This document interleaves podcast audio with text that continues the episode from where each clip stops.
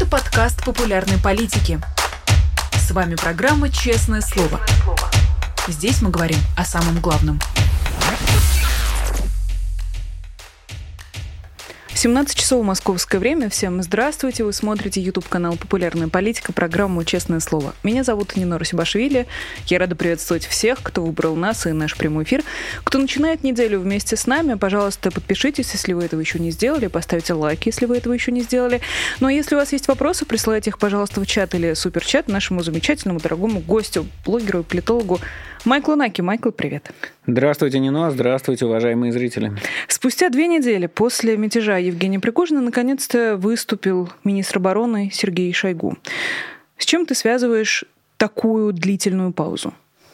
Разве две? Недель, по-моему, прошла, по большому счету. Ну, не суть. Э, ну, с чем я связываю свою паузу? Они сидели, разбирались. Ну, то есть был большой разбор полетов. Э, в первую очередь э, по двум основным направлениям. Первое направление – это почему превентивно не были сделаны меры, которые бы не позволили этому случиться.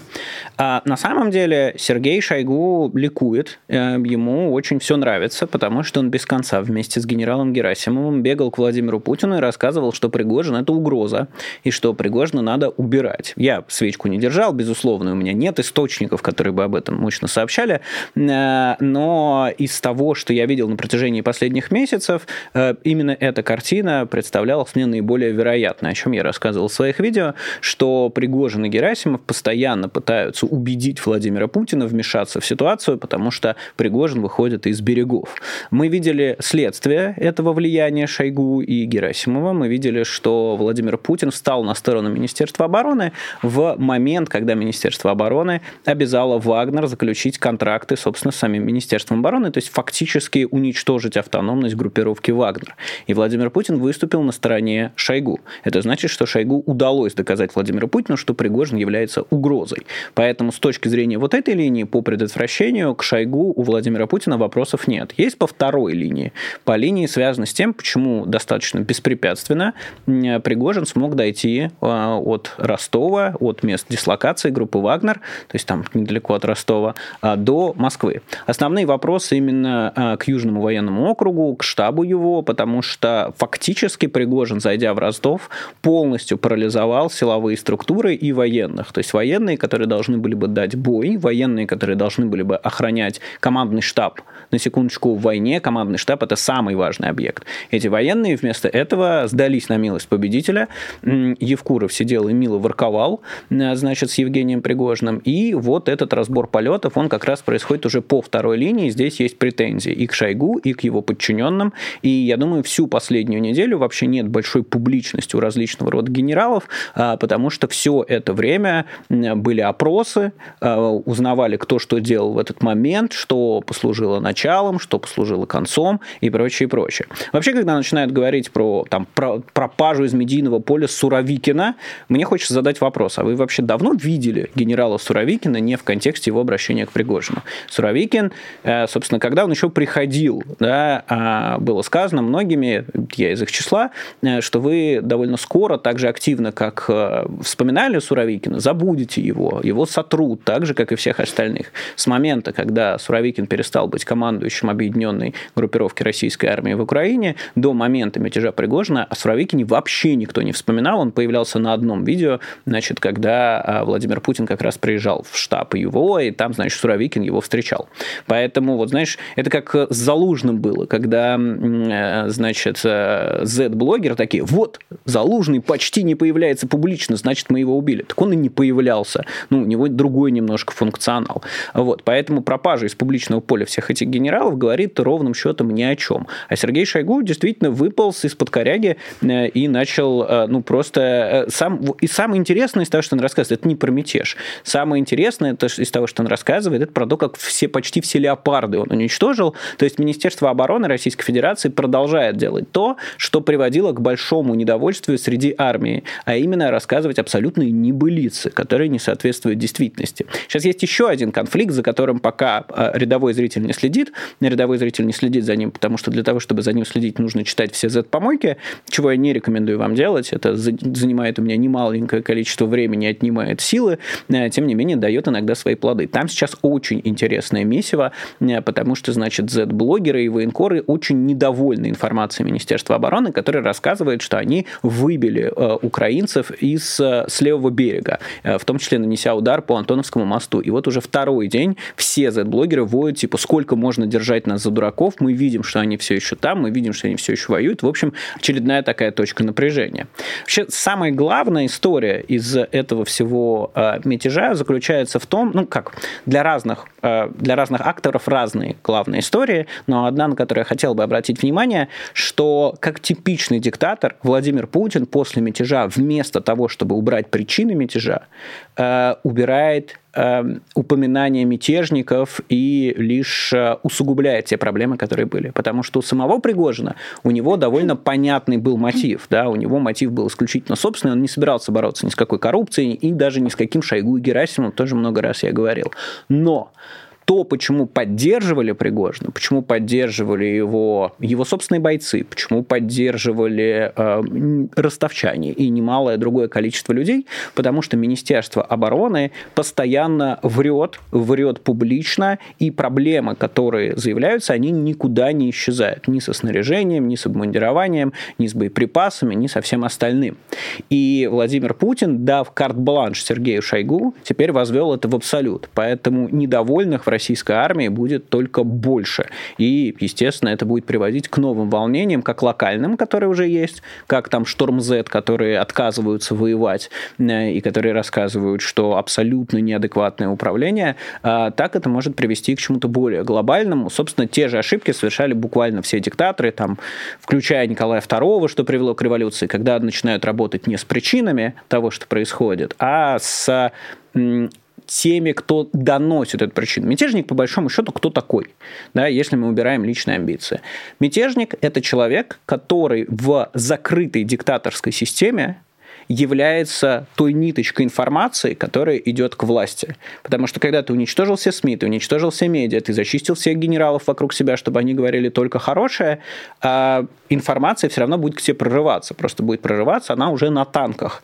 И умный диктатор, что является оксюмароном, такого не существует, значит, умный диктатор, он смотрит, почему то или иное произошло, и пытается ликвидировать причины. Неумный диктатор, которыми являются 100% диктаторов, даже диктатура – это не умная форма форма управления. Человек, который ее выбирает, э, он, значит, просто не может организовать нормальное управление государством. А он борется вот как раз с теми, кто приносит информацию, включая мятежников, включая недовольных, включая тех, кто критикует. И этого сейчас будет больше, поэтому российская армия ослабнет еще больше, а вероятность возможных мятежей э, повысится. Впрочем, ты об этом не спрашивала, но э, это, на мой взгляд, проистекает напрямую из того, что мы обсуждаем. За это мы тебя и любим, Майкл. Не обязательно спрашивать. Ты буквально ловишь эти вопросы в воздухе воздухе. А я должна исправиться, конечно, ты прав. Неделя прошла, но очевидно, откуда это искажение. Как лет, да. Было два воскресенья, было две пятницы uh-huh. уже, поэтому создается ощущение, что этот мятеж был когда-то в прошлой жизни.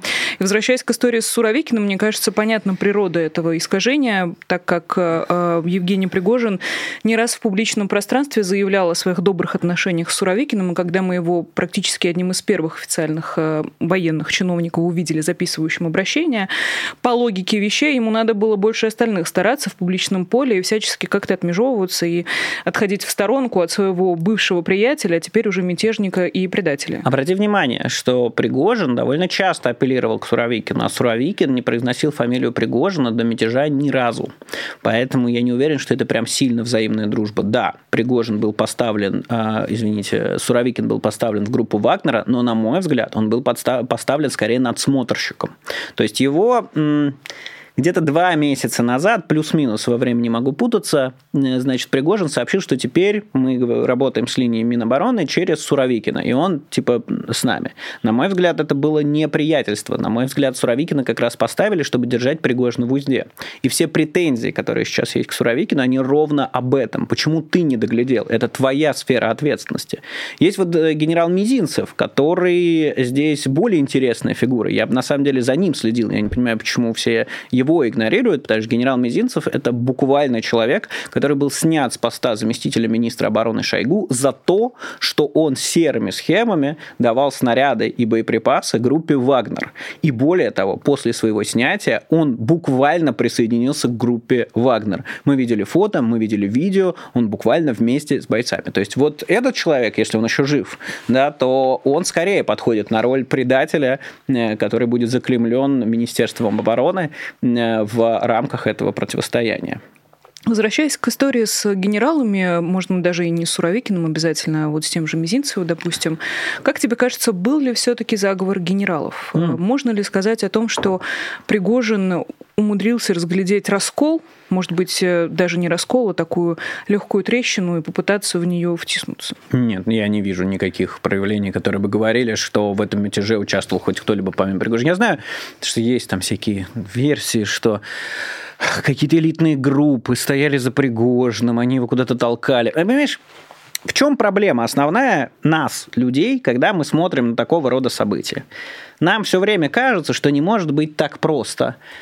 Я помню свои ощущения лет в 16 или в 17, когда ты смотришь фильмы или сериалы или что-то, ужастики, например, и думаешь, ну что они разделяются? Ну дебилы, что ли? Но ну, это не жизненно, это неправдоподобно и там смотришь комедии или драмы, и видишь какое-то поведение людей, и такой, так в жизни не бывает. Прости, после того, как Евгений Пригожин закончил свой мятеж, можно вообще все простить сценаристу. Да, в этом и дело. Причем задолго до этого. Чем больше я рос, и тем больше я встречал людей и жизненных ситуаций, причем выходя за свои привычные круги, потому что у меня там довольно адекватные люди всегда были вокруг меня, э, тем больше выясняется, что на самом деле это не сценаристы плохие, это вот люди такие в целом, целом, да, что мы склонны действовать э, не всегда рационально, и более того, мы всегда ищем что-то сложное. Нас не устраивают простые объяснения. Но ретроспективно зачастую оказывается, да, вот там бритва окома и прочее, что на самом деле самое простое объяснение, оно самое правильное. Поэтому сначала все искали улики того, что это все глобальная инсценировка, что это все Путин с Пригожным придумали, на что я всем отвечал, скажите мне зачем, и тогда поговорим. Кто-то такой, это чтобы перевести их в Беларусь. А почему нельзя взять и просто перевести в Беларусь. Типа, зачем нужен мятеж, избитые летчики, все такое, чтобы просто передислоцировать Вагнер, который и так стоял в полевых лагерях и не был на линии фронта. Типа ты берешь и говоришь, Вагнер, давайте в Беларусь. Они такие, есть, идем в Беларусь. Причем с техникой, с деньгами и со всем остальным. Сейчас, когда Пригожина лишили практически всех денег, то есть у Минобороны разорвало контракты с Конкордом, а, ЧВК «Вагнер Центр» а, больше не функционирует, медиагруппа «Патриот» уничтожена, то есть буквально весь бизнес Пригожина все это стерто. И стирается сама мифология группы «Вагнер» уже по федеральным каналам. В унисон поет и Первый канал, и Дмитрий Киселев, рассказывая, что на самом деле история про то, что «Вагнер» был успешным подразделением, сильно преувеличена. Да, пройдет еще неделя или две, они начнут рассказывать, что группа «Вагнер» убивала своих же солдат, а, что они использовали людей как пушечное мясо и прочее. Даже наверняка расскажут про кувалду. А, я думаю, это будет происходить в ближайшие недели, потому что я вижу настрой пропаганды бороться с мифом о Вагнере, который они отчасти сами и создали. Э, поэтому все перестали искать инсценировку, потому что стало очевидно спустя неделю, что никаких плюсов Владимир Путин, Евгений Пригожин и даже Александр Лукашенко от всего этого не получили. Поэтому люди перестали одолевать мне личку с вопросами, а вдруг это все хитрый план? Э, значит, и перешли к следующей стадии. Да? Просто сказать, вот, знаешь, многие, меня что раздражало на этой неделе? Все такие, мы до сих пор ничего не понимаем. Я такой, чего вы не понимаете? Ну, все просто как два пальца об асфальт. Собственно, Евгений Пригожин оказался в тяжелой для себя ситуации с мая года, когда вступил, с мая этого года, когда вступил в противоборство уже открытый с Министерством обороны. Чтобы спасти свою задницу, и буквально, чтобы Путин позвонил, он пошел в мятеж на Москву, потому что других опций у него не оставалось, потому что он не хотел, чтобы его тихо мочканули в лесу э, или громко мочканули в лесу. Ему были даны гарантии безопасности, что его никто не тронет. Все, конец, точка. Ну, то есть нет тут никаких загадок, нет тут никакого второго дна. Но люди, соответственно, потеряв веру в инсценировку, начали искать еще что-нибудь. А, наверное, при Пригожин был не один. А, наверное, за Пригожным стоял Патрушев, Дюмин. Дюмин, вообще, когда я слышу фамилию Дюмин, губернатор Тульской области, я просто человека, который об этом говорит, перестаю читать или смотреть. Потому что я про этого Дюмина слышу, наверное, года 4 или 5. Ну, и... давай уточним, наверное, не просто про Дюмина, а про теории, его о типа его, амбиции. Да, Да, да, о да, его да. возможном карьерном росте. Да, да, да. Короче, это просто история, которая вот из анекдота, как, э, значит, выдать дочь за э, Билла Гейтса. Э, В общем, эта история... Расскажешь? Не-не-не, забейте. Кто знает, тот поймет. Э, Пусть будет небольшая загадка. Я знаю, что у вас тут неделя рассказывания анекдотов, но... э, я, ты нарушаешь нам эту Я пропущу, простите. Ну, неделя новая, будем с чего-нибудь другого. Значит, это абсолютно самосозданный фантом, э, который за все прошедшие года ни разу не под- получил никакого подтверждения. Никаких движений Дюмина не было. Ничего. Абсолютно ничего. Вот. э, И, значит, все такие, Дюмин занялся, Патрушев, значит, Суровикин, э, я не знаю, Барак Обама. А или почему? еще С чем ты это связываешь, кстати? Объясняю же, ну, типа, людям нужно какое-то сложное объяснение. Люди такие, не может же просто вот все настолько поехать, не может Путин быть настолько слаб. Почему так сложно в это поверить? А, Потому что людям хочется, чтобы жизнь была... а, Понимаешь, если признаться себе, что все вокруг хаос в той или иной степени, то становится невозможно планировать. То есть нам легче существовать в мире, где все происходит по каким-то правилам и событиям. Причем все действительно происходит по правилам, просто понять их не очень просто. Для этого нужно приложить усилия. Гораздо проще найти какое-нибудь такое объяснение, а, которое вроде бы все объяснит, но при этом не потребует от тебя никаких усилий. А Ровно из этого рождаются все там маловероятные эти там химтрейлы, да, э, еще что-нибудь, ну там антипрививочничество и прочее. Нам нужно какое-то объяснение, которое покажет четкую структуру, да, которое вот э, решит для нас вопросы, в которых нам лень разбираться. И в этом контексте все эти рассказы про, значит, тех, кто стоял за Пригожиным и прочее, на мой взгляд, закончатся ничем в очередной раз, а, потому что если за Пригожиным кто-то стоял, да, то у нас сразу две проблемы возникает. Первое, стоял зачем именно? Стоял за тем, чтобы Пригожин пошел на Москву, потерял все, что имеется, выставил Путина слабаком и уехал в Беларусь? Это что за элита Нет, такой нет, план давай я- ожидает? Я, другой тебе Или второе, извини, предложу. или Да. второе, типа действительно свергнуть Путина и занять власть. Окей, а сделано-то этого тогда не было. Почему? Были все возможности. В последний момент испугались. Кто? В последний момент нарушил договоренность какой-нибудь патрон Пригожина, условно Патрушев, допустим. М. Когда его призвали к лояльности к ответу, условная, там, не знаю, какая-нибудь служба ФСБ, которая занимается лояльностью среди путинского окружения, э, Захватили поймала, его дочь. поймала э, сына, Сына. все-таки, Мгм. скорее, скорее сына. Дочь Пригожина, да. И Патрушев в последний момент перестал отдавать приказы. Вот такая видишь, вот в чем фантазия. проблема? Мы не можем никак не подтвердить, не опровергнуть эту теорию. То есть проблема с этими теориями заключается в том, что просто люди выстраивают себе цепочку, в которой ничто ни на что не влияет. То есть когда я, например, говорю, вот это все инсценировка, объясните мне, для чего она, мне такие, так не получилось просто у Сейчас, них. прости, надо еще раз сказать, друзья, это чистое предположение, этого не было. Просто Ну, набрасываем ничего, версии. завтра увидишь в анонимных телеграм-каналах. Пожалуйста, не верьте в то, что Патрушев стоял за Да мятежом можете, не, Пригожина. верьте, почему нет? Чем больше люди И его верят, сын что был захвачен в заложники. Нет, мы просто точно был. предполагаем. А кто видел Патрушева? М? Давно не видно Патрушева. Куда он пропал? Нет, Где его видно 10 дней? было. Подожди, там была же встреча с Совбезом, и там был Патрушев. Ну так а дальше? Все, на этой встрече решили его повесить. Больше нет никакого Патрушева. И сына в кислоту его скинули. Ну, то есть, понимаете, ну это безумие. Ну, то есть, это ничего ни с чем не бьется. Хорошо, Когда ты- тогда что мы можем утверждать со стопроцентной вероятностью? Так все то, что я описал. Ну, то есть, Пригожин был в тяжелом... Слушай, э, с мая этого года у меня была довольно четкая концепция по поводу того, что происходит. Единственное, что ее нарушало, это было то, что Вагнер выпустили из Бахмута. И я такой, ого, наверное, может быть, я где-то ошибся. Но потом, спустя несколько дней, э, Пригожин опубликовал историю про 17 мая, когда Вагнер начал прощупывать пути отступления, а там было заминировано российскими войсками, и тогда у них был стрелковый бой. И они взяли э, подполковника Веневитина. Я такой, а, окей, значит, все сходится. Поэтому у меня нет сомнений вот в, в том восприятии событий, которое я описываю, э, которое я уже сегодня описал здесь в этом эфире. Вот. Э, Единственное, с чем можно разбираться, это, конечно, с последствиями. Последствия довольно интересные, потому что, на мой взгляд, самые важные последствия здесь для Запада.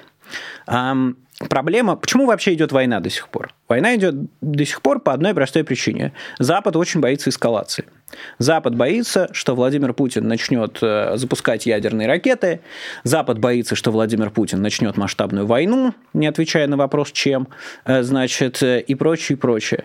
И на чем строится этот страх Запада? Этот страх Запада строится на том, что Путин и путинская пропаганда очень долгое время создавали образ там загнанной крысы, да, но они пытались загнанного льва, но получалась загнанная крыса постоянно.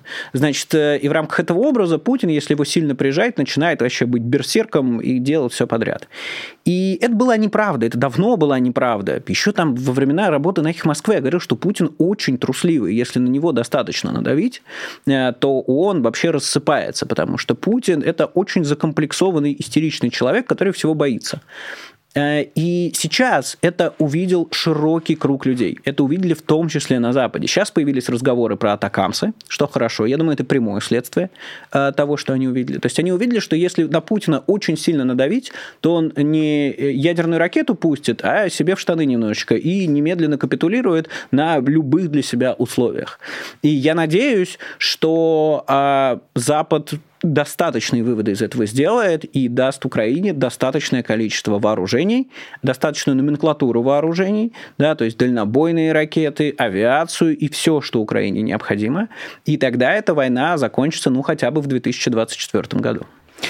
Это удивительно, конечно, на самом деле, что, э, с другой стороны, мы же с тобой даже чуть ли не в этом же эфире обсуждали что любая не нулевая вероятность катастрофических последствий уже является критической для да? любого западного лидера, это поэтому правда. я боюсь, что это неизбежная, неизбежная ситуация. Давай еще раз попробуем, э, может быть, в последний раз за этот эфир вернуться к Пригожину, хотя кто знает, ведь сегодня вышло еще одно его аудиосообщение, mm. где он рассказывает о своих э, завоевательских гениальных планах. Что-то он там обещал сделать на фронте mm-hmm. и вообще рассказал э, в общих словах о своих каких-то планах на будущее. Во-первых, как ты это оцениваешь? Во-вторых, э, есть ли смысл обращать внимание на слова Пригожина сейчас? Ну, последний фронт Пригожина – это Липецкая область, поэтому если он хочет вернуться, так сказать, к этой линии фронта, я ничего плохого против не имею. Вперед, пожалуйста. Э, значит, э, не потому, что я поддерживаю Пригожина, да, я тут некоторые оппозиционеры, мне кажется, переугорели, честно говоря, во время мятежа, и стали уже говорить, да, Вагнер, мы с вами там и все такое. Мне кажется, это немножко странный перебор, э, потому что вагнеровцы – это убийцы, это садисты, а, это люди, которые а, кувалдами уничтожают других людей. Это военные преступники. Причем военные преступники и с точки зрения международного права, и с точки зрения российского законодательства, потому что группа Вагнер является незаконным вооруженным формированием. Это люди, которые стреляли по ногам собственным бойцам, да, которые были из колонии. Это люди, у которых были заградотряды. Это люди, которые занимались обнулением. В общем, это не те люди, с которыми себя надо ассоциировать. И не надо думать, что это какое-то зло, с которым можно кооперироваться. Нет, ни в коем случае.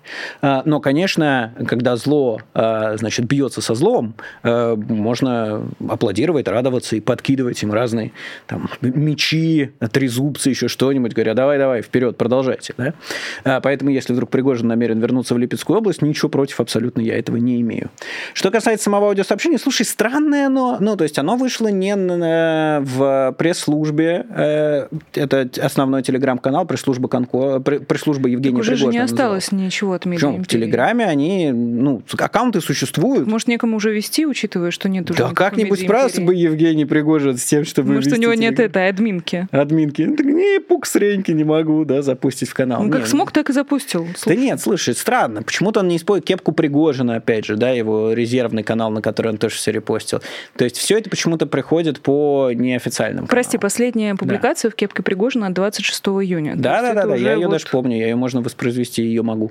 А, он там, а, это первое его послание после мятежа, где он рассказывает, что мы вот за справедливость были, а, и мы договорились, чтобы не проливалась кровь, 30 бойцов наших было убито Минобороны при ударе и прочее, прочее. Значит, поэтому первое, давайте просто на полях запишем. Я не говорю, что это Нейро Пригожин, да, я не говорю, что его убили вместе с Патрушевым и прочее, прочее, но, но выглядит это довольно странно. То есть я не понимаю, при том, что в Телеграме Существует некоторое количество каналов, которые выдают себя за Евгения Пригожина. И я пару раз очень мощно хохотал, потому что даже э, Владимир Соловьев зачитывал в своем эфире его. Говорит, там просто был пост про Владимира Соловьева и что-то на канале, который не имеет никакого отношения к Пригожину, и там был пост, но называется он официальный телеграм-канал Евгения Пригожина. Значит, там был пост про Соловьева, то, что она переобувается в воздухе. И Соловьев его зачитал такой, ну, это, конечно, да, вот это неправильно, ему зрители пишут, что это не настоящий. Он такой, да-да-да, не настоящий, я понимаю, и продолжил дальше.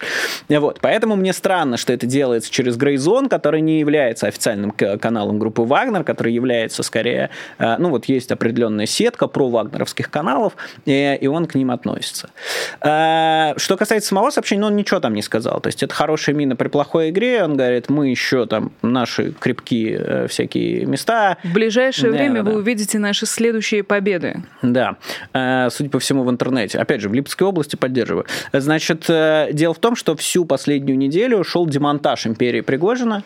Причем демонтаж существенный. То есть уничтожалось вообще все.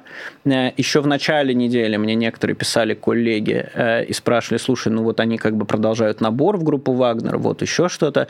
Я говорю, это все авторшоки, это просто время нужно, это все закроют к чертям собачьим. Действительно, это закрыли.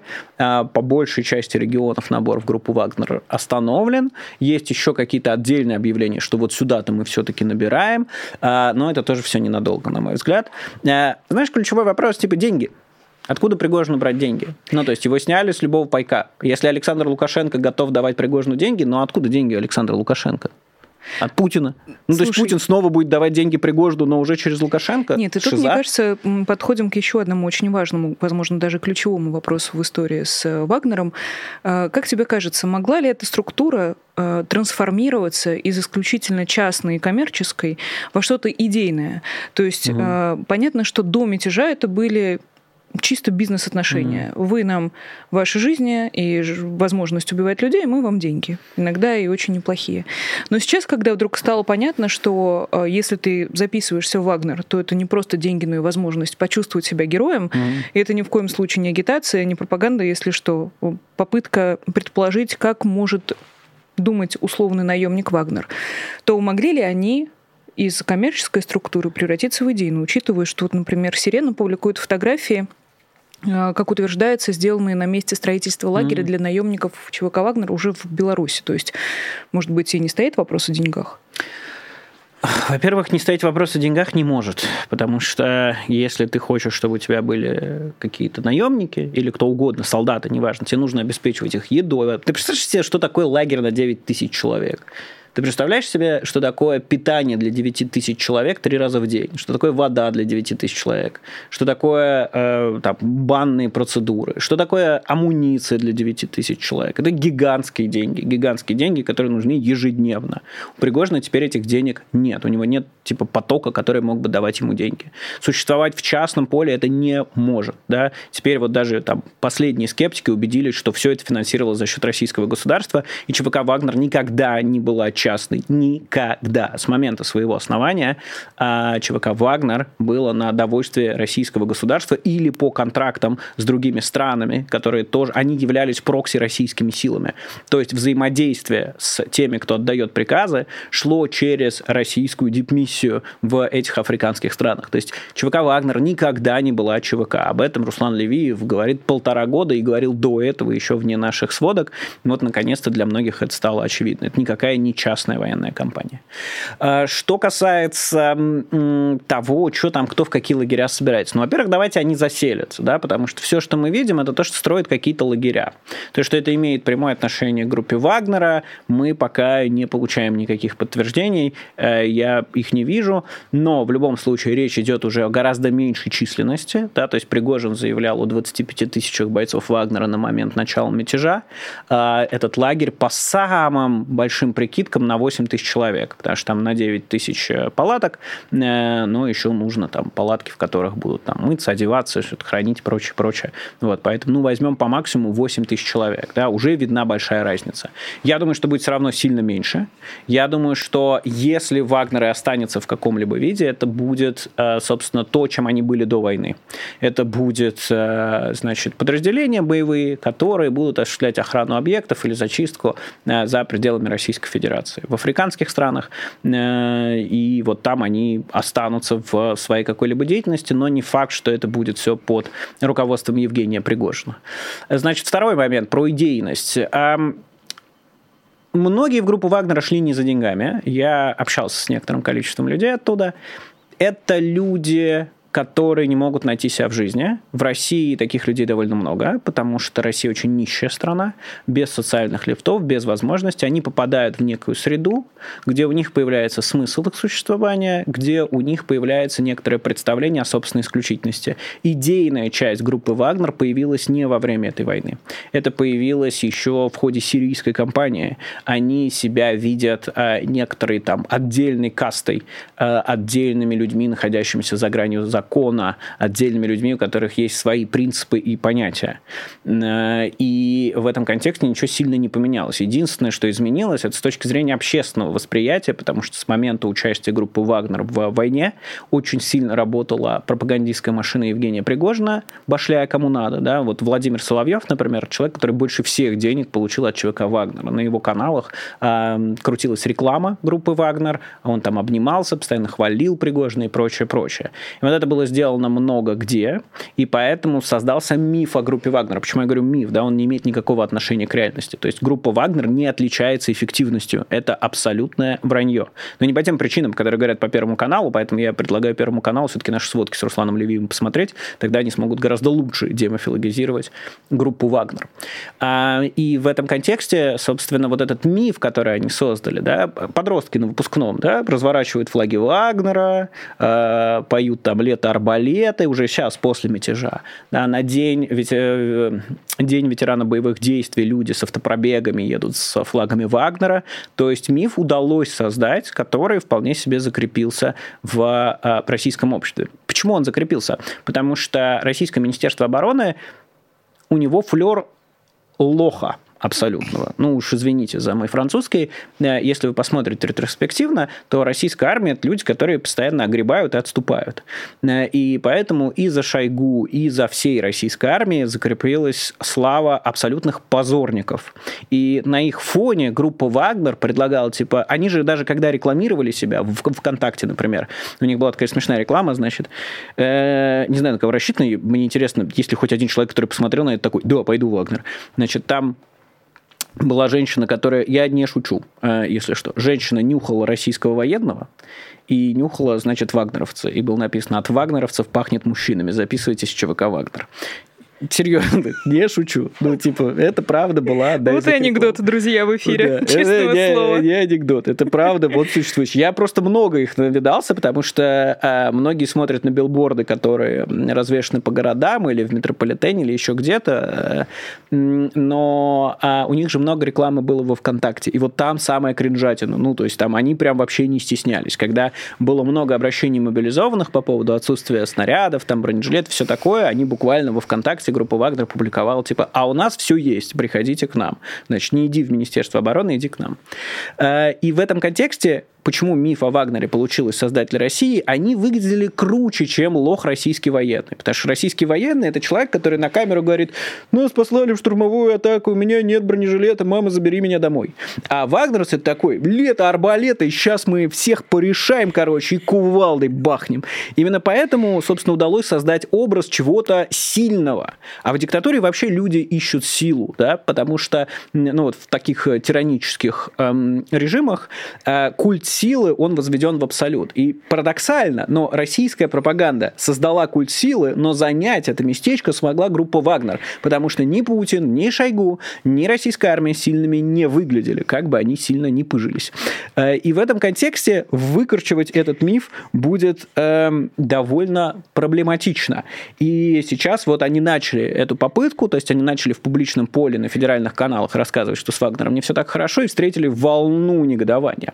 Но есть у меня еще, у меня есть некоторый набор любимых приемов, которые, ну вот типа кругов на воде. И второй это когда ты смотришь за срачем подразделения или еще кого-то, и они начинают сливать друг на друга информацию, и там становится очень интересно. Например, когда появились сюжеты вот эти у Киселева и у Первого канала про то, что Вагнер, вот смотрите, российская армия взяла Мариуполь за 72 дня, а Вагнер брал Бахмут что-то 200 с чем-то, а вот и думаете, кто, значит, эффективнее. И в ответ на это вагнеровские каналы начали поднимать вопросы по поводу Мариуполя. И начали впервые признавать, что при захвате Мариуполя а, было уничтожено большое количество гражданских. И, опять же, ну, то есть как они происходят? Обижают наш Вагнер любимый, а давайте мы теперь вам расскажем, значит, почему на самом деле э, Министерство обороны козлы. Они такие. Да там, говорят, такие чудовищные потери были среди гражданского. Там настолько целые э, районы высекали артиллерией, что, значит, не надо сравнивать это с Бахмутом. Надо сказать, что с Бахмутом-то, ну, ситуация абсолютно такая же, но этим и славится Вагнер. То есть они что делает Пригожин? Он берет то, что он делает сам, возведенное в абсолют, приписывает это Шойгу, который тоже это делает, но не в таких масштабах. Например, когда Пригожин говорит про штурмовые атаки, да, и вот это вот, что погибает много бойцов, Пригожин чемпион по этому делу.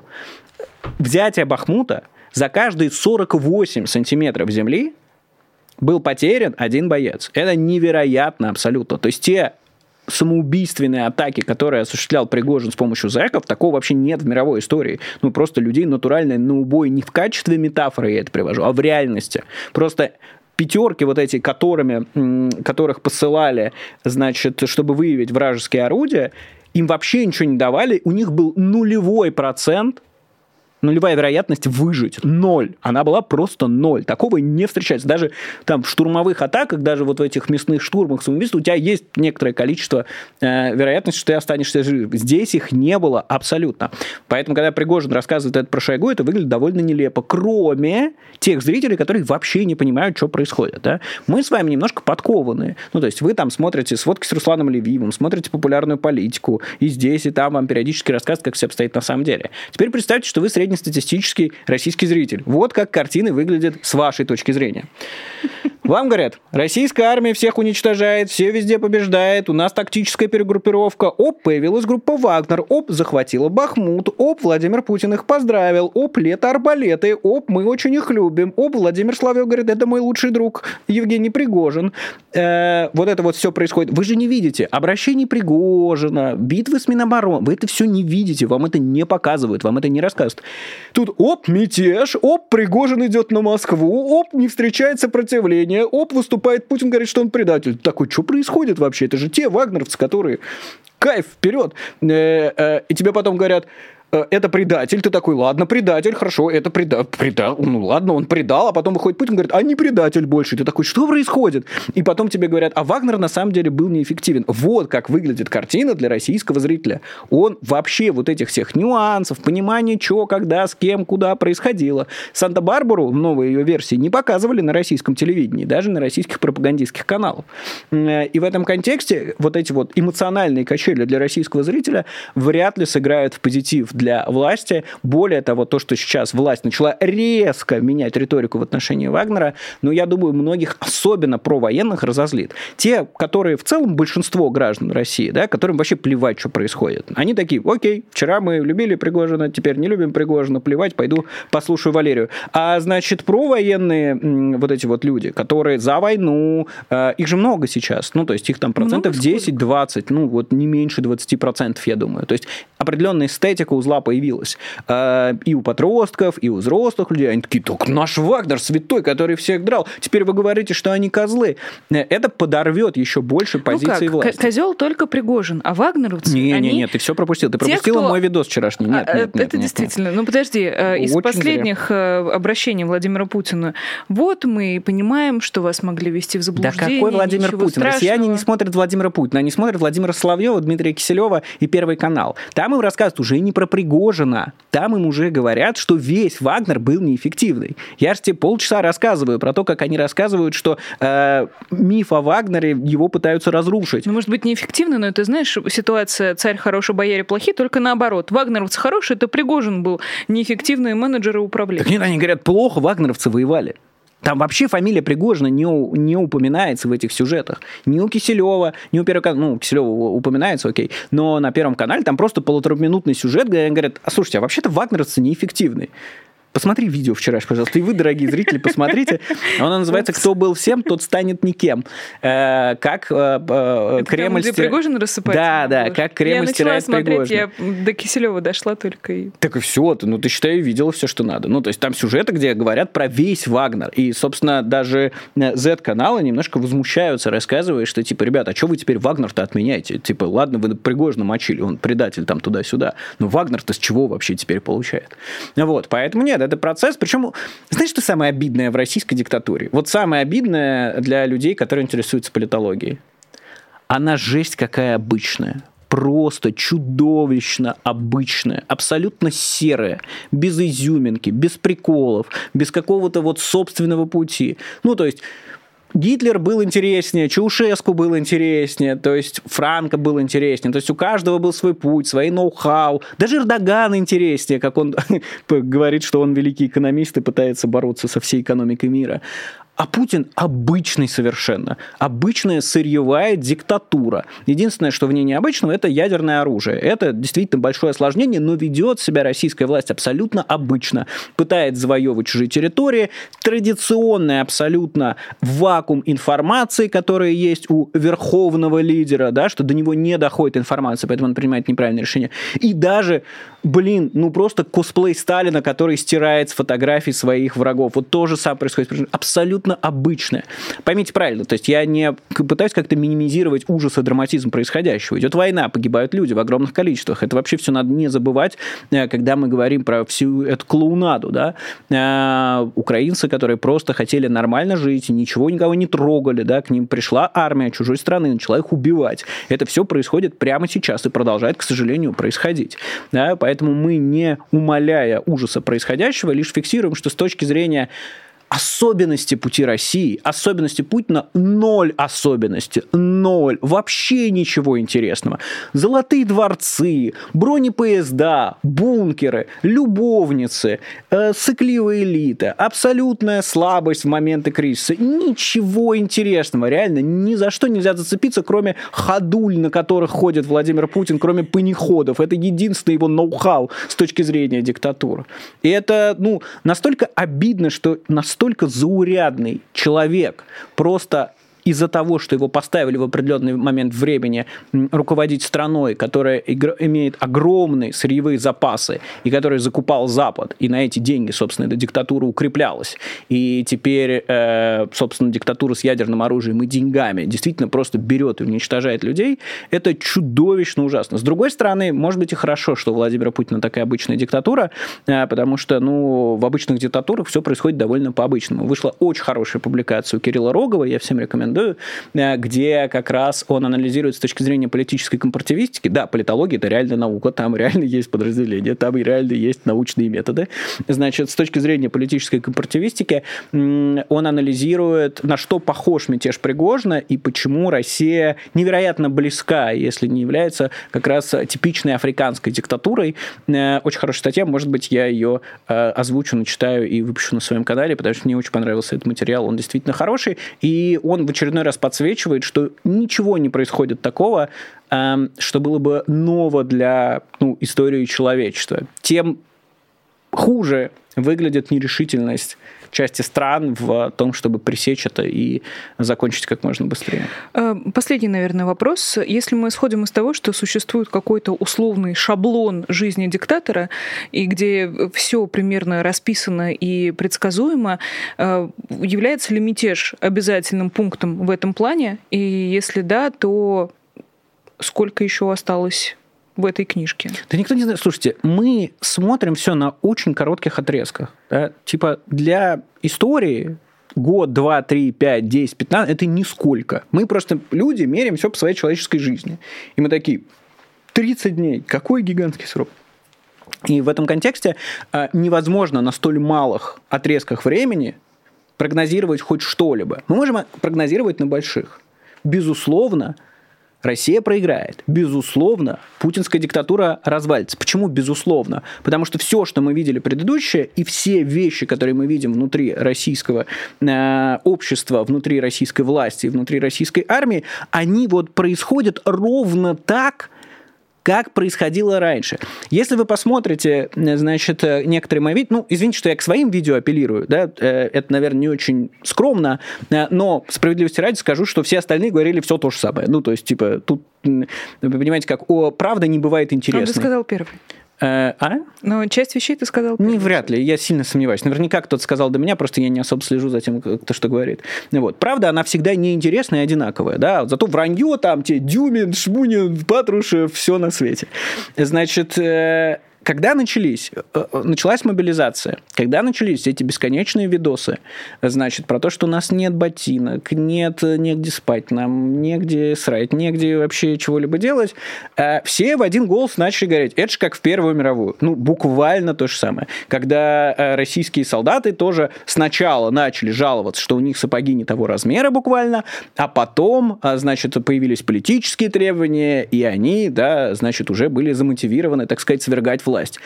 Также абсолютно развивается. Сначала ботинки, потом мы не хотим самоубийственной атаки, потом бац, мятежники появились. Да? Ну еще, наверное, появятся. Но как скоро это все развалится, сказать невозможно. Потому что мятежи, перевороты и все прочее, табакерки, в конце концов, это все в голове у отдельно взятых людей. В какой момент и какое решение они примут, сказать невозможно, к сожалению. Поэтому я вас тут ничем не обрадую. И исходить нужно не из того, что кто-то за нас решит проблему и бахнет Владимир Владимира Путина. Вряд ли это случится. Исходить нужно из того, что можно сделать в текущей ситуации для того, чтобы ситуация разрешилась удовлетворимым для нас способом, а именно победой Украины. Поэтому все внимание, все ресурсы и все прочее должно быть направлено на то, чтобы помогать Украине в сложившихся обстоятельствах, а не сидеть и ждать, какой очередной, значит, зэк э, пойдет э, на Москву и у кого хватит, так сказать, воли и желания, э, чтобы уже, как это Лукашенко говорил в свое время, давайте перевернем эту страницу, перевернуть эту страницу страницу.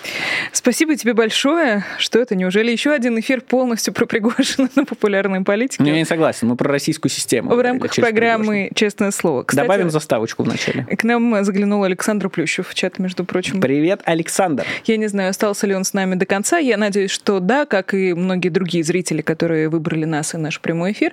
Напомню, пожалуйста, пожалуйста, еще раз поставить лайк, если вы этого еще не сделали.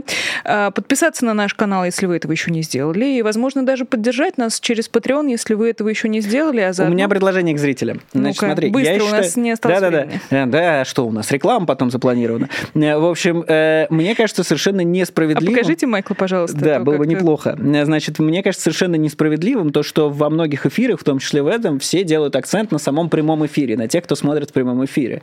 Мне кажется, что многие люди, включая меня, смотрят потом уже, не во время прямого эфира, потому что, во-первых, можно на удвоенной скорости, а это я люблю и прочее. Поэтому напишите в комментариях все, кто Э, досматривают потом видео не в прямом эфире, и попросите, чтобы перестали ущемляться ваши права, и чтобы перестали э, так мало внимания вам уделять и все рассказывать там для тех, кто смотрит впрямую. Просто приятно визуализировать, что 11 тысяч человек, а то и больше, так а посмотри на цифры потом, там будет 150 тысяч человек, намного больше. То есть людей, Что которые досматривают эфир, гораздо больше, чем людей, которые смотрят. Мы на Ютубе, ребята, забудьте про этот ваш телек, доли и все прочее. Мы на Ютубе ладно, смотрим ладно, это мы обсудим в следующий раз. Э, быстренько, пора попрощаться. Большое всем спасибо. Майкл Найки, Нина Русибашвили. Еще увидимся. До скорой встречи и пока. Вы слушали подкаст «Популярные политики». Мы выходим на Apple Podcast, Google Podcast, Spotify и SoundCloud. А еще подписывайтесь на наш канал в YouTube.